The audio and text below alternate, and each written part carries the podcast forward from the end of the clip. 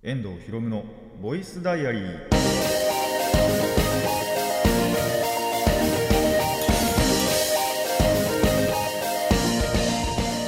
ラジオの前の皆さんこんにちは。遠藤博夢のボイスダイアリー。パーソナリティの遠藤博夢です。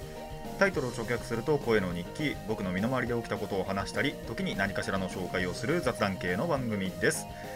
やっとね寒くなった。あのやっと秋が来たなっていうぐらい、えーまあ、寒くというよりはね涼しくなってきましたね。やっと秋が始まったなっていう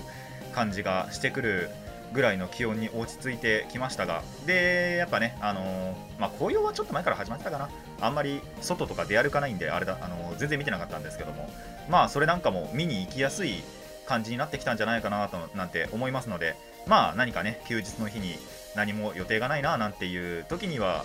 まあ、ちょっと外にね出歩いてもみじ狩りなんかり、あのをやってみたりするのもいいんじゃないかななんて思ってきましたね。まあ僕あんまりちょっと今時間がない。まあいやある時あるかもしれないんですけどその外に出歩く出歩こうってなることがやっぱり少なくって基本的には家にこもってあのゲームするか録画見るかしかしない人間なのでね。友達からももっと歩けよって言われましたけどもまあマイペースにね行きたいななんて思っています。まあ気が向いたらねやりたいとは思いますけどね。自然見るのは大好きなんであの人間観察全然しないですけど。あの散歩するときはね人間観察じゃなくて自然を観察するのでね。っていうタイプの人間なんで。まあそっちそれこそ紅葉なりなんなり見るのはありなのかななんて思いましたね。それこそなんですけどそう前回これ言うの忘れたなと思ってて本当にたまたまニュースあのテレビピッてつけたらニュースやっててでそのニュースで11月に桜が咲いたところがあるって見たんですよ。どこだったかちょっとごめんなさい忘れちゃったんですけど。東京だったかな？のどっかだったと思うんですけど。どっかの公園でそう11月に桜が咲いたってことを見てやっぱ暑かったんだなって思いましたね。それぐらいあのもう植物の植物の体内時計がバグるぐらい 体内時計っていうのかな分かんないけど。それがバグるぐらいのやっぱり気温ではあったということはやっぱその時思いましたね。っていうぐらいのね暑い時期がやっとようやっと本当に終わってあのー、秋にねそしてここから冬になっていくと思うとちょっとやっとね あのー、やっとかよって思うところではありますが。そんな中でもいまだに、えー、僕はまあ場所にはもちろんよるんですけどね。あのー、書くときは汗かきます。それこそバイト中とか。やっぱその外が寒いと店内お店の中まあどこのお店もそうだと思うんですけど暖房を入れるじゃないですか。やっぱりその中で動くと汗って結局かくんですよ。なんでねその分はしょうがないとしてもまああのー、衣替えとかもね実はもう済ませましたしそういうところは何だろうな特に調整とかはせずにまあありのままを受け入れてね汗はどんどんかいていこうと思います。まあその方が良かったりもするからね。あのー、体的には。っていう感じでまあそろそろねやはりあの本格的に寒くなってくるとも思いますのでそういった部分の対策の方もしっかりと忘れずに手洗いうがいも忘れずにまだまだ感染症ありますからね。だからこれからはあのコロナもありますけどあのインフルエンザも来ますからね。時期的に。なんてこともありますのでその辺も皆さん気をつけて、えー、冬までね過ごしていきましょう。あとちょっとでねそもそも2022年終わりますからね。そこまでやはりあの年明けるまで健康であのいたいなと僕も思いますしあの皆さんもぜひぜひ健康でいてください。ということでラジオを始めていきたいと思います。遠藤ひろむのボイスダイアリー。今回はこんな1ページです。遠藤ひろむのボイス？ボイスダイアリー。改めましてこんにちは。遠藤ひろむです。ちこって今回もまあ気持ち自分の中でのレビューではないんですけどもしレビューじみてしまったら申し訳ない申し訳なくはねえなあのレビューじみてしまうかもしれない、えー、雑談をやっていこうと思います。まあテーマとしてはもう今回カードゲームの話題でしかないんですけど 実はあの前半後半どっちもだとは思うんですけどまあちょっとカード熱がね再燃してしまいましてあのー、MTG がねあのもともと組んでてスタンダードの時期とかに組んでてでまあそれがスタン落ちしてパイオニアになってもそのパイオニアで組み続けてたデッキがあったんですけどあまりに運用が難しすぎてちょっと控えてたデッキを1つ好きなカードを入れて復活させたんですよ。なんでそれを試したいなっていうのももちろんあるんですね。その本当に最近使ってなかったのをアクティベートした。ちょっと改良してアクティベートしたのを使いたいっていうのももちろんあるんですけどあの珍しいかもしれないんですけど最近の僕としてはね。遊戯王もちょっと今来ちゃっててもともとプレインズウォーカーの火だけがちょっと燃え続けていたのがあのくすぶっていたデュエリストの魂までもちょっと今表に出てきてしまったんですね。まあこれにはちゃんと理由があるんですけどてかもうお察しの方もいるかもしれないんですけどえーと近々ですね二次三次遊戯王祭りというのが開催されましてまあこれ何かっていうとその二次三次あのバーチャル YouTuber のね二次三次ってグループがあるんですけどその二次三次のライバーの中だけで、えー、遊戯王マスターデュエルっていうねあのデジタルで遊戯王ができるアプリがあるんですけどそれを使ってえっ、ー、とまあでもワイワイ楽しもうっていうガチガチの大会で1位をあの決めるとかじゃなくあの交流会みたいな感じでそれこそその初心者から、ま、ガチガチにやってる上級者まであの集まって、えー、対戦し合って楽しみ合おうっていう、えー、お祭りをね、えー、近々開催されるんですよ。ね、あのそれに向けてその参加するライバーさんがおのおのねマスターデールを使って配信をしている中でまあそれこそその多分ガチガチの上級者の方がやってるのを見ても多分こうはならなかったんです。あの初心者本当にこのマスターディール今回のこのお祭りで遊戯王をやっと触れるゼロから始めるっていう方もいるんですよ今回本当に。初心者って本当にそのレベルの初心者ですよ。がなんだろう必死になってその教わりながらねやっぱりあのー、いろんな配信で上級者から教わりながら配信をしてるのを見てなんか感動しちゃって。ああやべえやりたくなってきたってちょっとなっちゃったんですよね。そう教わりながら成長していくのが過程がちょっと今あるのでそこをちょっとね今ね割と配信追ってたりしますね。そうそういうところの配信は。なんででそのしかも教える側もですねおのおの教え方が違ったりするのでそういったところを見るのも面白いしその0がどんどん1と2と3とってなっていくのもなんかすごい感慨深いものがあったりするのでそういったところでね、あのー、見ていってあのーいるかなっていう感じなんですよ。まあそれでね見てたそっちを見てたら本当にやりたくなっちゃったんであのー、もともとまあそれこそカードを全部バラったとかっていうのをまだしてないので結局。あのいつしかやるって言ってた時期があったんですよ。結局やってなくてまああと結局その時に自分のデッキは売ろうとは思ってなかったんですでに組んであるデッキは。あのやろうと思ってなかったんでそのうちの、まあ、一つのデッキをプチ改良をとりあえず1回施しまして、まあ、プチって言ってもその幅がすげえんですけど。そうプチ改良を施したんでまあそれを使ってねあのー、友達とデュエルしたいなっていうのが今はマジであります。なんであのー、本当にね今遊戯王熱も再燃しつつあるんですけどあのその配信を見てる中で改めてねカードゲームもう娯楽としてのカードゲーム遊戯王だけじゃなくてカードゲームって難しいんだなっていうのをちょっと知ってしまったんですよ。結構僕これまでもそれこそプレインズトーカーズの時も合わせて、あのー、カードゲームめちゃくちゃ布教したくってあのルールをね教えたりなんだりってことをしてきたんですけどあのー、でもちろん広まってほしいんですやっぱり。広まっても欲しいんですけどただ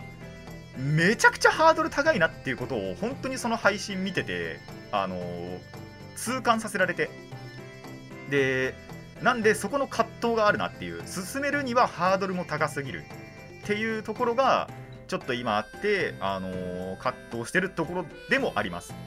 でどういうところがじゃあそのハードル高いのかその初心者にとって今から本当にゼロから始める方にとってどういうところがハードル高いのかっていうのを、あのー、まあ、今からそこを説明していくわけなんですけどもまあ簡単な話スポーツと比較しましょう、まあ、スポーツとカードゲームとって比較するんですけどまずまあどちらも第1段階目としてルールを覚えるじゃないですかやっぱり必要最低限。そのカードゲームとしてのルールとスポーツとしてのルールまあ野球だったらねあの9人でやりますよ攻守がありますよっていうところとか、まあ、ストライクとボールとアウトがありますよっていうでどういう時にストライクになってボールになってアウトになるのかっていろいろあるじゃないですか。まあサッカーでもいいです、まあ、何でもいいですけど。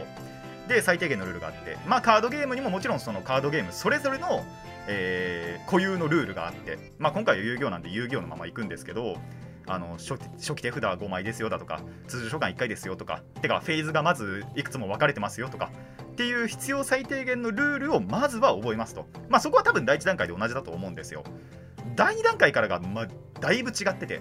それこそ野球まあ野球じゃないやあのースポーツで言うんだったら第2段階って多分そこからもう自主練じゃないですか。自主練自主トレーニング。で自分の力をどんどんつけていく。っていうので、まあ、それを本番にやっと持っていく、まあ、それが多分ステップ3だと思うんですけど。なんでまあ大まかに本当にざっくりやりますけどスポーツってこの3段階だと思うんですよ、えーまずはルールをもう本当に必要最低限のルールを叩き込んでであとはもうその自分の、まあ、足りないところでもいいし、まあえー、と長所を伸ばすでもいいしでトレーニングをする。でそれを試合実際の本番で披露するの3段階で多分いいと思うんです。でカードゲームの場合ここにさらにステップが増えるんですよ。しかも真ん中に。どういうことかっていうとまずルールはまあ1段階目で覚えます。2段階目効果を覚えます。あのカードってそれぞれ、まもちろん似たような効果もあるんですけどあの1枚1枚やっぱりルール、えっと、そのカードに書かれた能力っていうのが違うわけなんですよね。なんでまあ必要最低限まず自分の使うカードそのえ効果は絶対覚えなきゃいけないじゃないですか。マナー的にも。で説明できないとその動かせないんでそもそも。なんでその効果を覚えます。でしかもその後その自分で作ったデッキを効果も覚えながら今度はそのデッキそのもの全体で回せるようになります、まあ、使えるようになります。スムーズにね。って、えーいうまずこの2段階もう真ん中にあるわけですよ。まあこれが自主練といえば自主練なんですけどその自主練がさらに2段階に増えてるんですよ。でしかもまあこれはもしかしたらそのエクストラかもしれないんですけどその相手のも覚えるとなおよしなんですよ。相手のデッキこうこのデッキはこういう風に動いてとかこのカードはこういう効果を持ってるから警戒しなきゃいけないとか。まあこれは最悪なくてもいいんですけど最悪ね。ただ覚えておかないともしかしたら負ける可能性もある。っていうところもあるとあの純粋にスポーツと比較するとステップがまあ分かれてるわけですね。これはスポーツやった方が絶対手っ取り早いなと なるじゃないですか。なんであのどちらかっていうと確かに対戦をするっていう面ではスポーツでそこでやっとあの本番で試合まあ試合っつってもカードゲーム同士の対戦ですけどに入っていくわけなんですけどであのーまあ最初一番最初と一番最後だけが共通してて真ん中の部分がまあ大変なわけですね。カードゲームって。なんでえっ、と今はねスポーツと比較したわけなんですけどもやってることってどっちかっていうとねあのーマネージャーさんとかプロデューサーさんに近いなってちょっと思ったんです。どういうことかっていうとまあそのさっき言ったそれこそ効果を覚えるという点。あのカード1枚1枚のね効果を覚えてまあそのそれを把握しておく、まあ、読解力とかも必要なんですけどっていう部分が、まあ、カード1枚1枚をタレント一人一人って捉えると結構マネージャーさんとかプロデューサーさんみたいなところが一番その近くってその例えばカードゲームで言うんだったらその効果1枚1枚を覚える。でそれをまあ対戦に出すっていうのが履き替えるとその一人一人、まあえー、と自分の例えば持ってる、えータレントさん一人一人の個性を覚えてでこの人はまあこういう人だからこういう仕事に出そうこういう営業に出そうっていうところが共通してるじゃないですか。今言い換えただけなんですけど要は。なんでまあそういう方々であればもしかしたら覚えられ覚えやすいのかもしれない。ただ問題はその量ですね。あのー例えば遊戯王ってその最低デッキが、えー、とデッキの最低枚数40枚から60枚でデッキまずそのメインデッキってのを組まなきゃいけないんですけどこれがまずその必要最低限の準備ですよまずね。デッキを作るっていうのが。でまあ一応同じカード同盟カードって3枚まで入れられるんで、まあ仮にもう全てのカードを3枚入れれるカードを3枚全部突っ込みました。そうすると13種類。ただこれだと今39枚なんでまあもう1枚だけ入れましょう。っていうことでやっと40枚になりました。最低でも14種類。14人のタレントを覚えなきゃいけないんですよ。掛け持たなきゃいけないんですよ。でこれがそれこそその例えば制限カードで1枚しか入れられないカードを多く積んだりだとかまあ仮に3枚詰めても、まあ、このカードは2人でもいいかな1人でもいいかなってなってくると必然自分のデッキだけでも、まあ、平均20種類ぐらいは覚えなきゃいけないってなってくるわけですよ。まあきつくねえかっていう仮にマネージャーさんタレント20人掛け持って分かんないですけどね。あのどれぐらいその現実にマネージャーさんがどれぐらいそのタレントさんを掛け持ってるのかは僕は分かんないんですけどその世界に身を置いたことがないので。分かんないんですけどでもそういうことなんですよ。なんであのー、その点がやはりハードルが高いゆえんなのかなって思って。で自分でもちろんね使うのは必要本当に必要最低限自分のだからなんだろう担当しているタレントさんは必要最低限覚えなきゃいけないし、まあ、ここからちょっとカードゲームの方の用語を使うんですけど環境って言われてまあこれはガチの大会とか行かないと関係ないかなとも思うんですけど要は大会とかでもよく使われてるカード。汎用性のあるカードでもいいしその今大会ではすごい強いデッキみたいな。やつらで使われてるカードも覚えるとなおよしです。やっぱそれが知ってるだけであこのカードを使われたからこういうデッキだなってことはこういう動きをしてくるなってやっぱり予測できるわけじゃないですか。なんでそれも覚えておくとやっぱりなおよし。ただそれ以前にまず必要最低限自分のは覚えましょうっていうところですね。なんでしかも20種類ぐらいをまずはね1つのデッキだけでですよこれ。が、あのー、2つ3つと増やしていくにつれてどんどんどんどん多くなっていくしあと1つのデッキでも例えば遊戯王ってそのエクストラデッキって言って、えー、まあちょっとごめんなさい。ここからあの謎の呪文を言うんですけども。えー、融合モンスターシンクロモンスターエクシーズモンスター、えーと、リンクモンスターっていうのはメインデッキに入らなくてまた別のデッキを用意しなきゃいけないんです。でそれも使うのであればそこも覚えなきゃいけない。っていうのもあるんでまあ30種とかになってくるのかな？今度は。30種類40種類ぐらい。結局覚えなきゃいけないと。しかも自分のは最低限やっぱり覚えておかなきゃいけないというのがまあ仮にマネさん P さんであってもだいぶ大変なところなんじゃないかなと思います。でそこにさらにまあさっきも言いましたけどデッキの使い方。いくらね強いまあそれこそ環境でこれ使われてて強いんだぜっていうデッキをまあ組んでででデッキを組んだりそのカそもそもその環境で使われてる汎用性の高い強いカードを使いますってなったとしてもその使い方を知らなければ意味がないわけじゃないですか。これあのー、じゃあ強いデッキ組んだぜ実際に対戦してみたぜどうやって動くんだこれってなったら 勝てるわけないじゃないですか。なんでそこもやっぱり覚えなきゃいけない。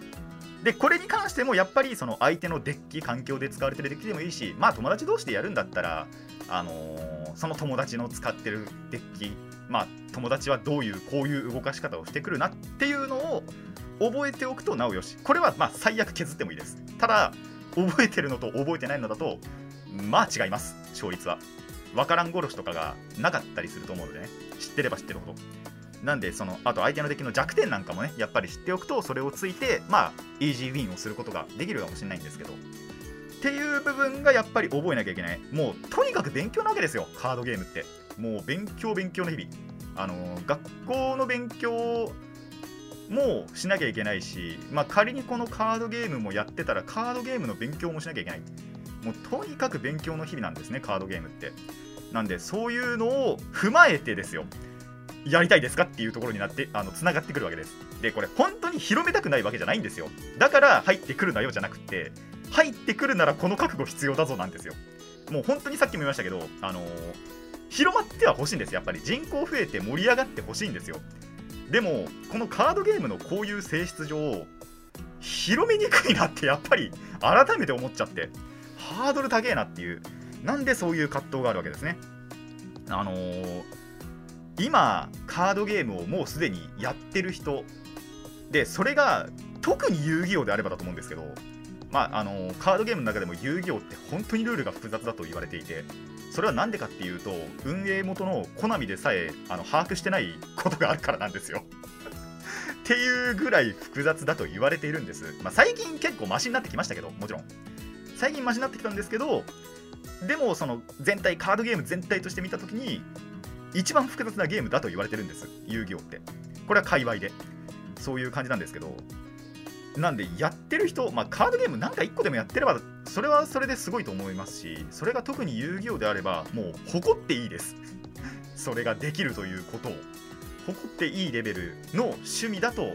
あ思います僕は本当に。自分のことを別に自画自賛したいわけじゃないんですよ。改めて思うとなんですよ。でなんでこう思うかっていうとやっぱりその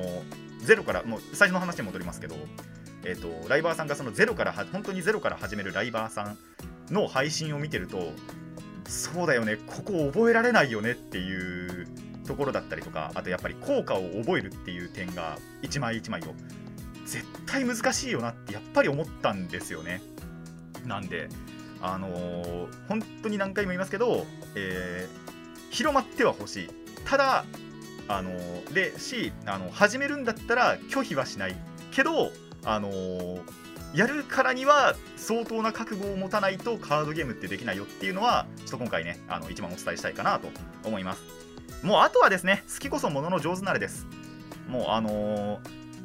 例えばもう触れました。あ楽しいってちょっとでも思ってこれ以上もっとどんどんそのこのゲカードゲームを続けたいって思ったらばやっぱりその勉強が苦にならなくなるわけじゃないですか。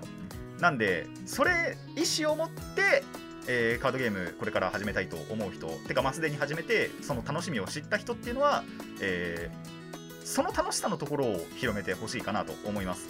僕にはねあの結局あとは実践なんでもう実践してみてあの楽しいか楽しくないかっていうところはあのあると思いますのでぜひぜひ、えー、参考にはねしていただけたらいいなと思いますそして僕もねいやえー、どうかな、もしかしたらその大会本戦、まあ、見る部分と見ない部分とってなると思うんですけども、あの230遊戯王祭りがね、近々開催されるので、まあ、そちらももし興味があればね、えー、配信見ていただけたらと思います。以上、まあ、すっげえ長くなっちゃったけど、1回切って、後半にもちょっともう1個、えー、カードゲームについての話をしようと思います。以上、雑談前半でした。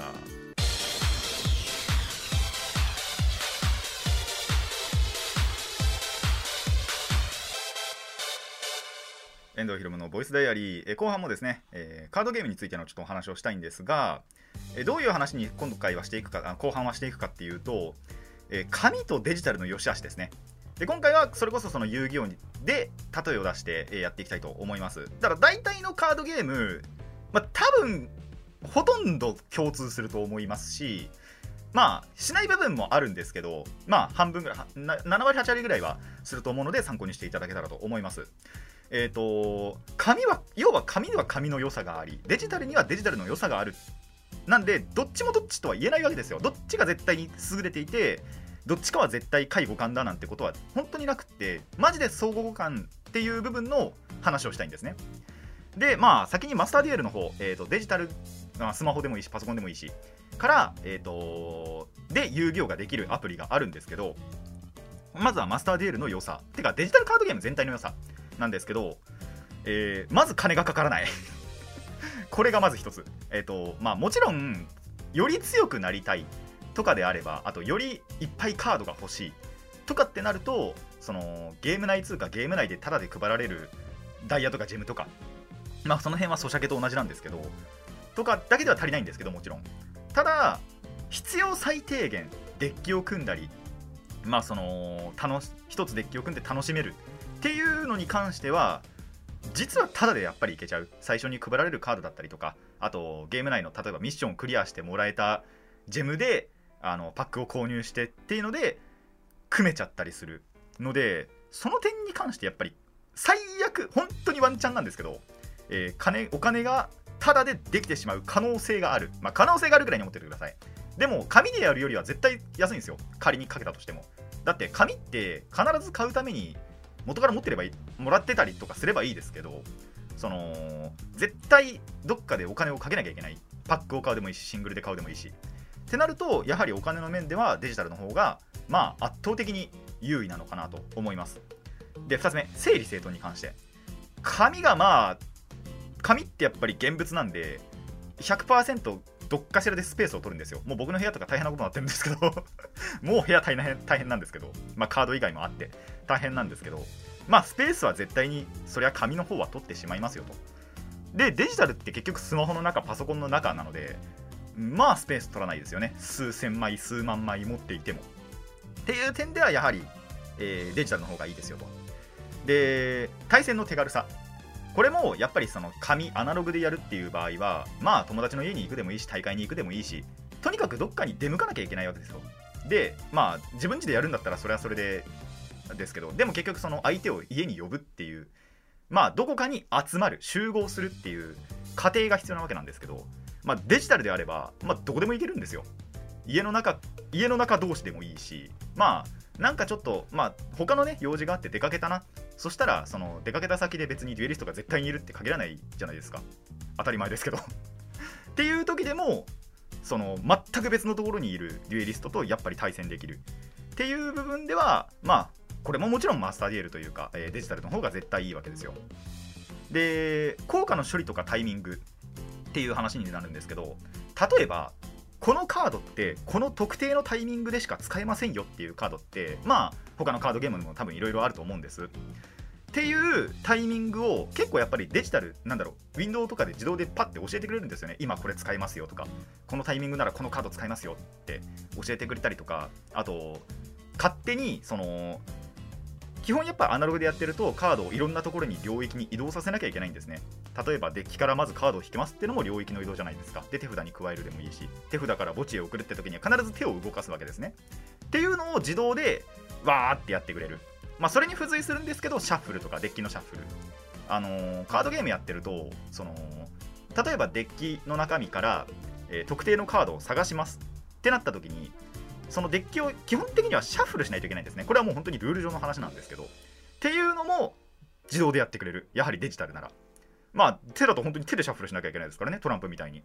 ていう点もやはり、えー、デジタルの方が優れてると思いますで最後にチュートリアルまあやはり、やはり、まあこれゲームによるのかな。まあでも大体のカードゲーム、デジタルカードゲームってちゃんと最初にその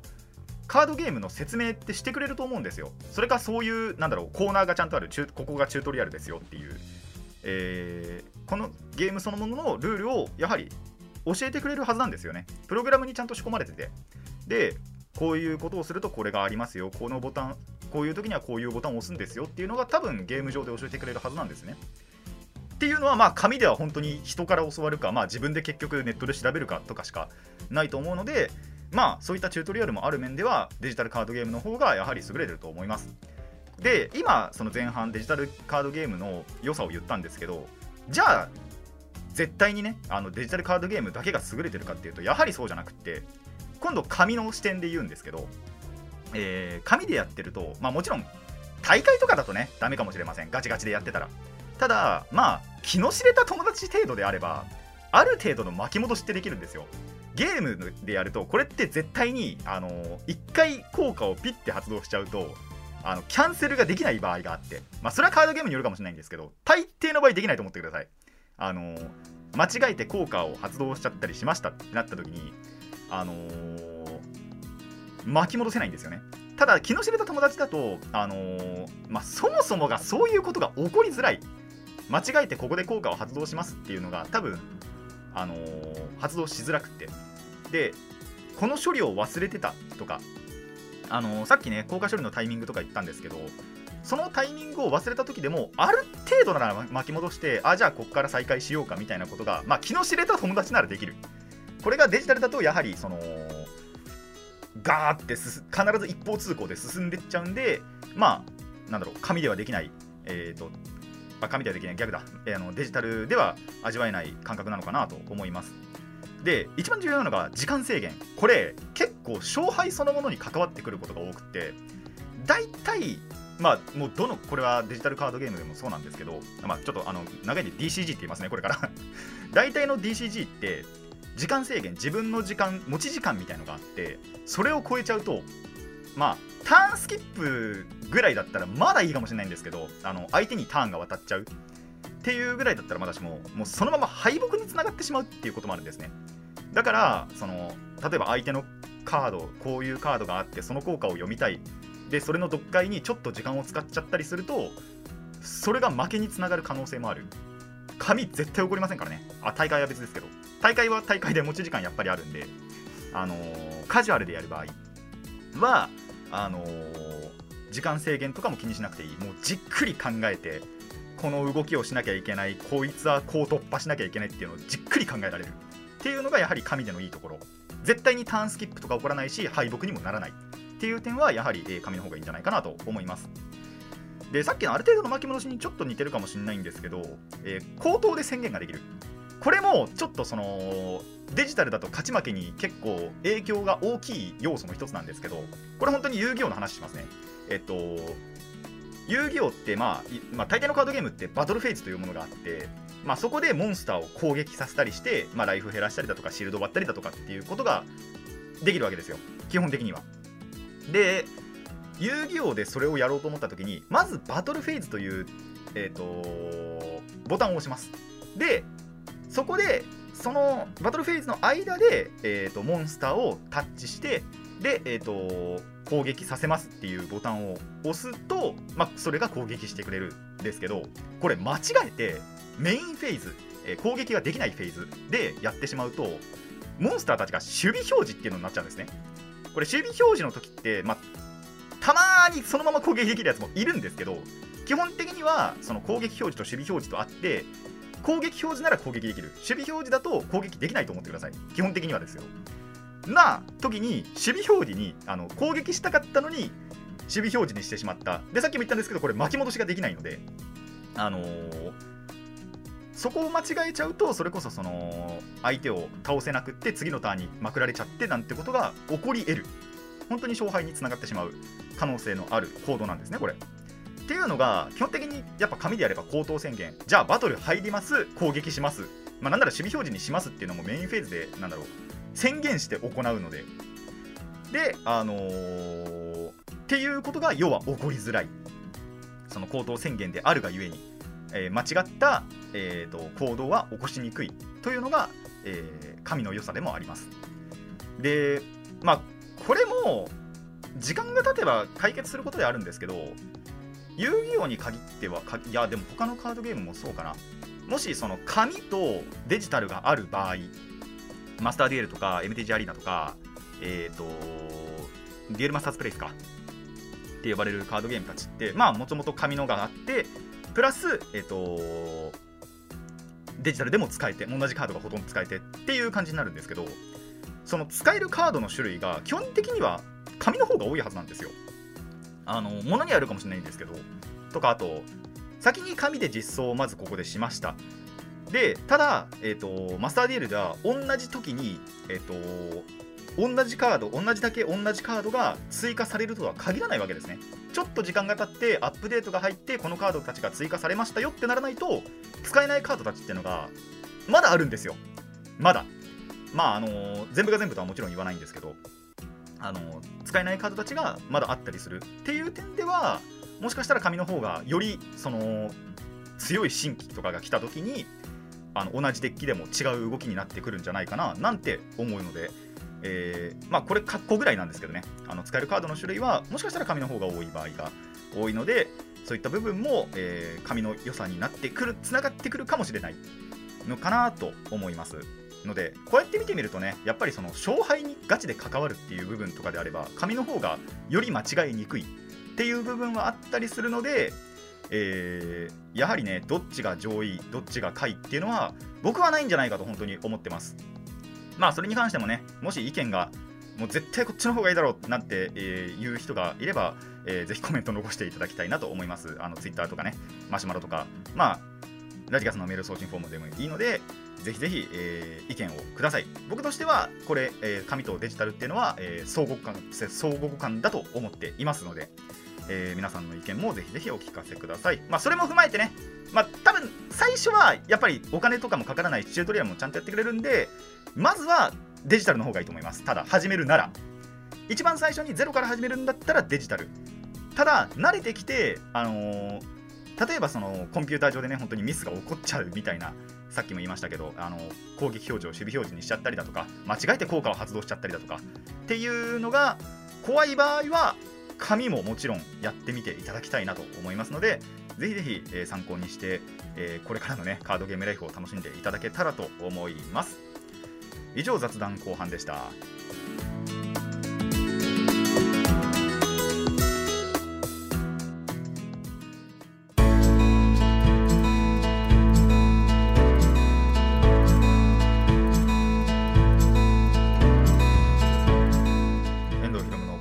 そろそろお別れの時間になってまいりました雑談だけでめちゃくちゃ長くなってしまったんでさらっとエンディングを終わらたいと思いますこの番組ではお便りを募集しています。ラジキャスネットのメール送信フォーム、または Twitter、そしてマシュマロまでお願いします。質問や感想、トークのリクエスト、そして今回言ったね、デジタルと紙の良さ、良し悪しに関してなど、何でも OK です。たくさんのお便りお待ちしています。というわけで、遊戯王めちゃくちゃ今、本当にやりたいです。友達が誘ってくれたらねもう絶対に行ってもうまずは開口一番、あのー、驚かせてやろうと。本当に半年ぐらい触ってないんじゃないかな遊戯王。っていうぐらいいや半年じゃないかもしれないです。さすがに持ったかもしれないんですけどでも気持ちそれぐらい本当にやってないんですよ。なんでね久しぶりにやりたいと思いますしそのためにちょっとこの後ね、えー、カードショップ行きたいなとかも思っているのでまあやったらやったらまたねあのー、レビューというレビューってほどレビューじゃないですけども雑談とかでお話のネタにしたいとは思っていますので早くやりたいなっていう感じですね。皆さんもぜひね興味持ったらまあ遊戯王ちょっとやっぱ難しいんでね他のカードゲームでもいいとは思うんですけど何かこのビビッときたカードゲームがあればやってみてほしいなと。ただカードゲームやるには覚悟も必要だぞというのは、え、お話ししてましたので。ただ広まってもねもちろん欲しいのでやりたいと思った方好きになれそうだと思った方はぜひやってほしいなと思います。というわけで今回はここまでといたしましょう。遠藤ひろむのボイスダイアリー。ここまでのお相手は遠藤ひろむでした。次のページもお楽しみに。